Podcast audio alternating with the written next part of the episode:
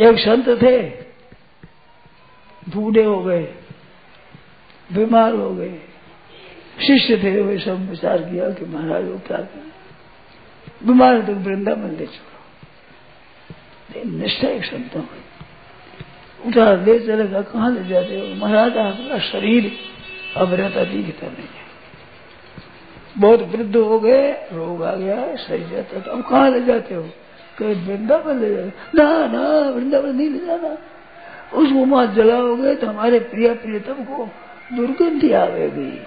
ये वहाँ जाने लायक नहीं है। उसको मतलब जाना ना ना जाओ जो दुर्गंधी आवे मुर्दे की हमारे प्रिय प्रियतम को तकलीफ़ होगी। हम ये जाने लायक नहीं है। ये तो गंदा है शरीर। गंदी काया, तेरा क्या गुण गाऊ? लायक नहीं हम तो स्वयं जाएँगे भगवान। इसको मत ले जाओ वहाँ ऐसी दुर्गंधी आवेगी मैं प्रिय प्रिय तुमको देखो संतानी बात है। जो संत कहते हैं नहीं प्रिय प्रिय तो दुर्गंधी आवेगी शरीर वहाँ जाने लायक नहीं है, नहीं ले जाना।